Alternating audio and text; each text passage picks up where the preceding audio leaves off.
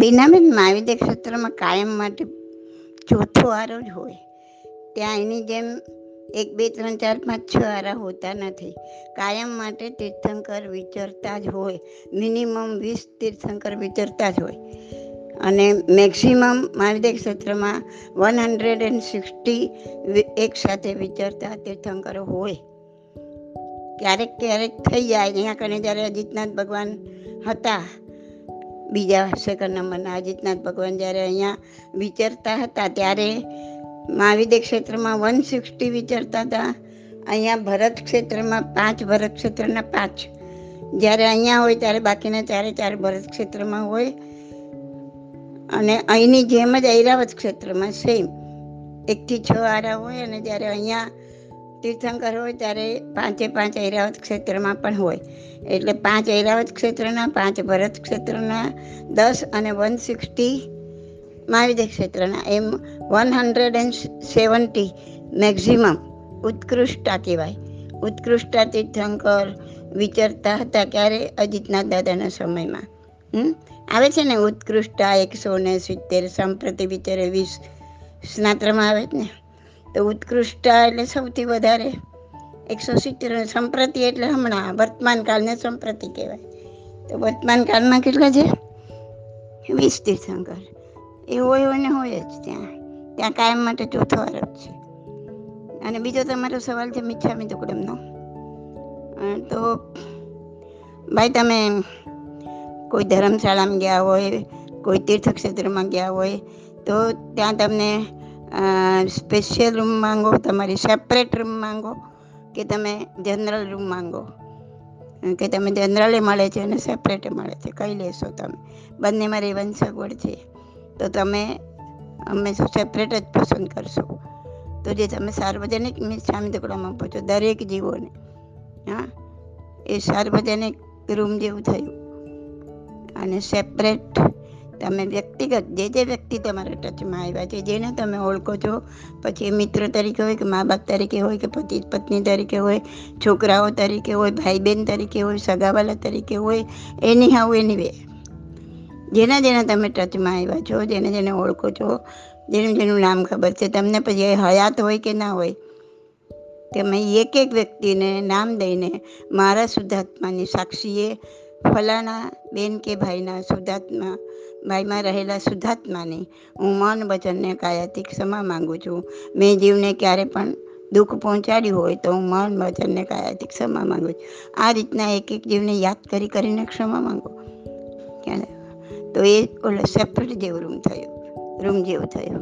અને જે જીવના તમે ટચમાં નથી આવ્યા કે જે તમને ખબર નથી જેની, તો એ બધાની સામૂહિક ક્ષમા માંગો.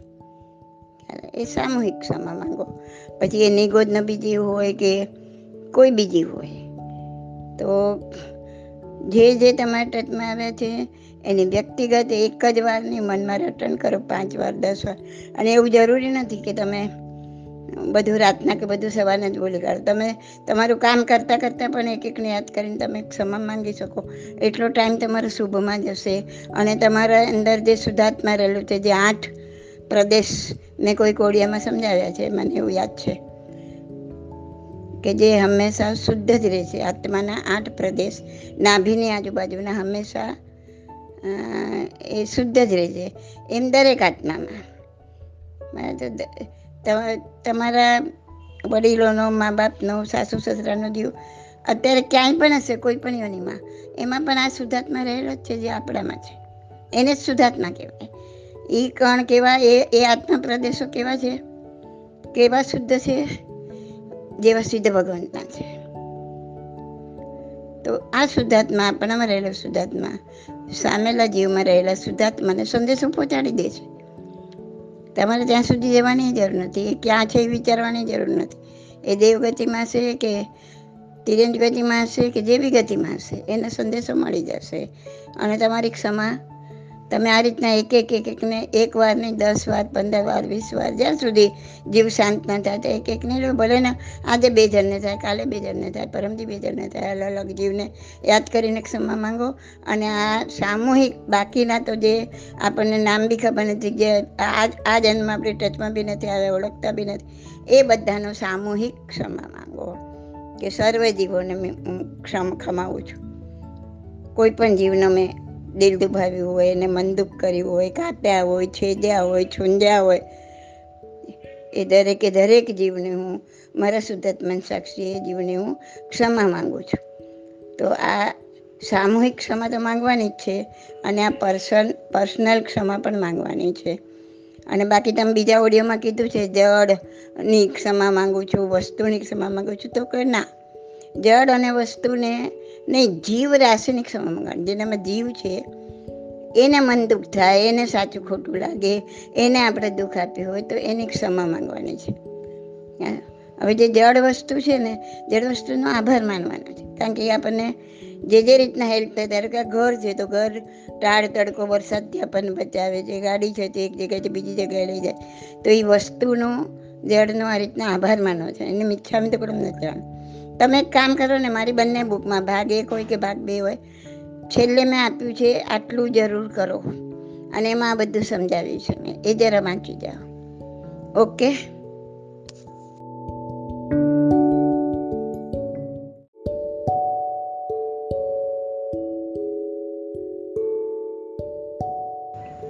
સિદ્ધાર્થભાઈ રામ ભગવાન અત્યારે સિદ્ધ ભગવાન બની ગયા છે એટલે હવે એમને ભાવ કરવાના નથી.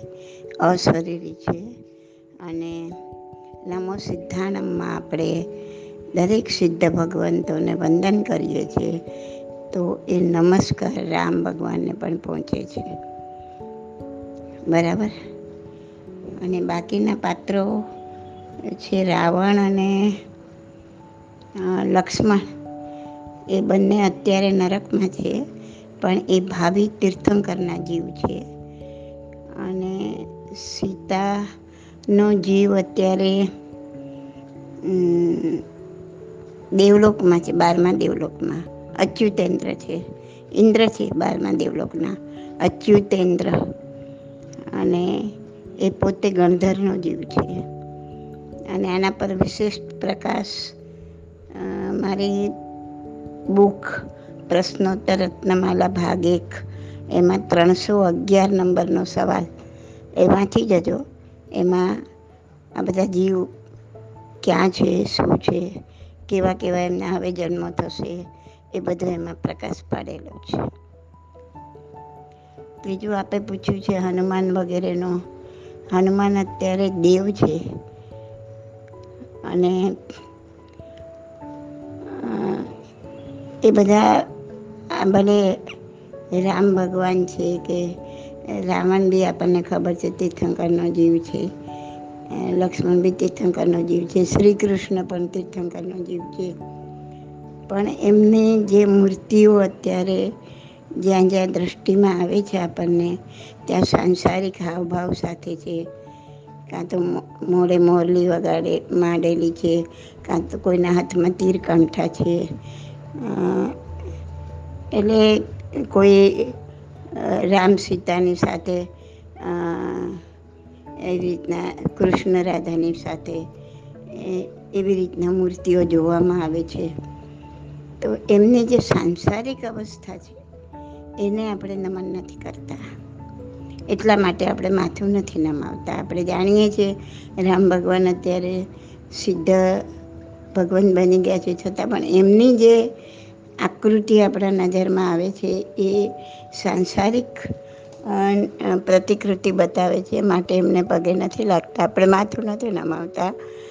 અને આપણા, આ બધા દેવોને, તીર્થંકરોને માથું નમાવીએ છીએ, કેમ કે એમના, એમની પ્રતિમાઓ ફક્ત બે જ મુદ્રામાં જોવામાં આવે છે. કાં તો કૌશક મુદ્રામાં, કાં તો પદ્માસન. મુદ્રામાં જોવામાં આવે છે, કાં તો ઊભા ઊભા કૌશક મુદ્રામાં.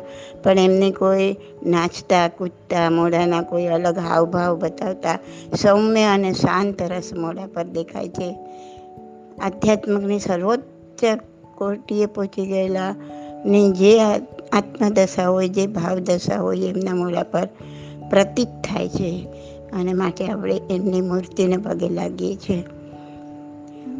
બાકી સાંસારિક હાવભાવ બતાવતી પ્રતિમાઓને આપણે પગે લાગતા નથી. એ અવસ્થામાં આપણે એમને પગે નથી લાગતા. આપણે એમને સિદ્ધની અવસ્થા અથવા તો મોક્ષની અવસ્થા અથવા તો તીર્થંકરના વિચરતા અવસ્થામાં આપણે એમને પગે લાગીએ છીએ. એ મૂર્તિને આપણે પગે લાગી શકીએ છીએ. બીજું કાંઈ પૂછ્યું છે?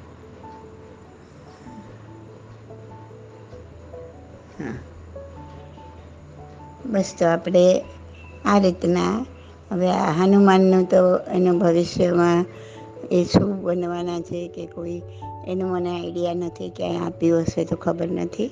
બાકી આ ચાર જીવનું તો ક્યાં છે, એમના સ્વભાવ થશે, એ બધું જ ત્રણસો અગિયાર નંબરના સવાલમાં તમને સવાલ જવાબમાં વાંચવા મળી જશે. ઓકે, સિવાય કાંઈ પણ સવાલ હોય તો કરજો.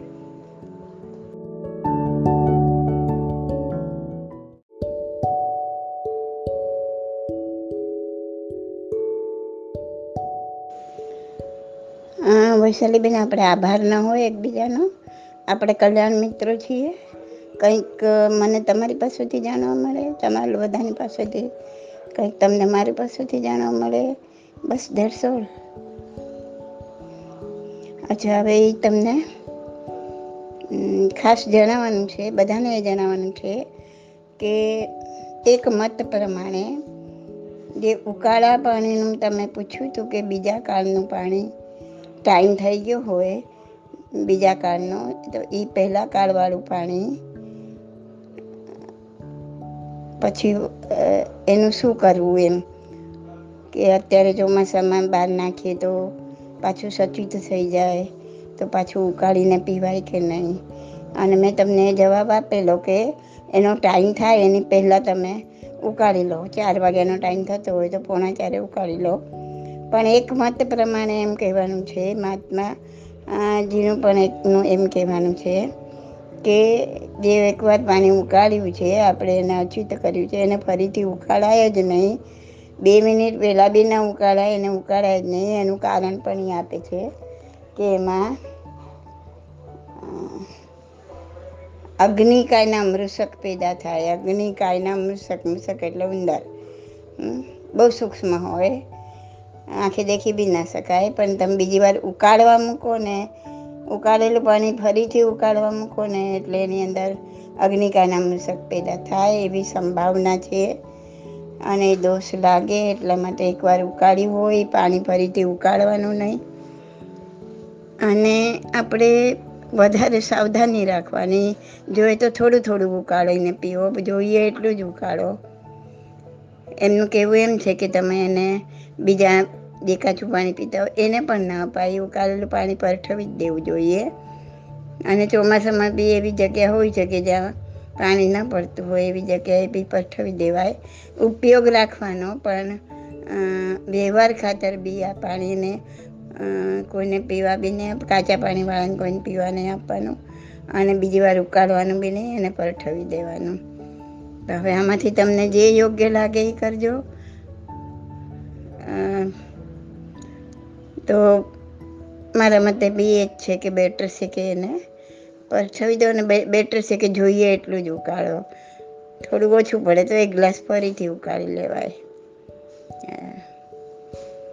તો એ પ્રમાણે ઉપયોગ રાખો, કે જેથી બહુ વધે નહીં. ઓકે? હજી કોઈને આમાં કંઈ કહેવું હોય તો મને કહેજો, હા.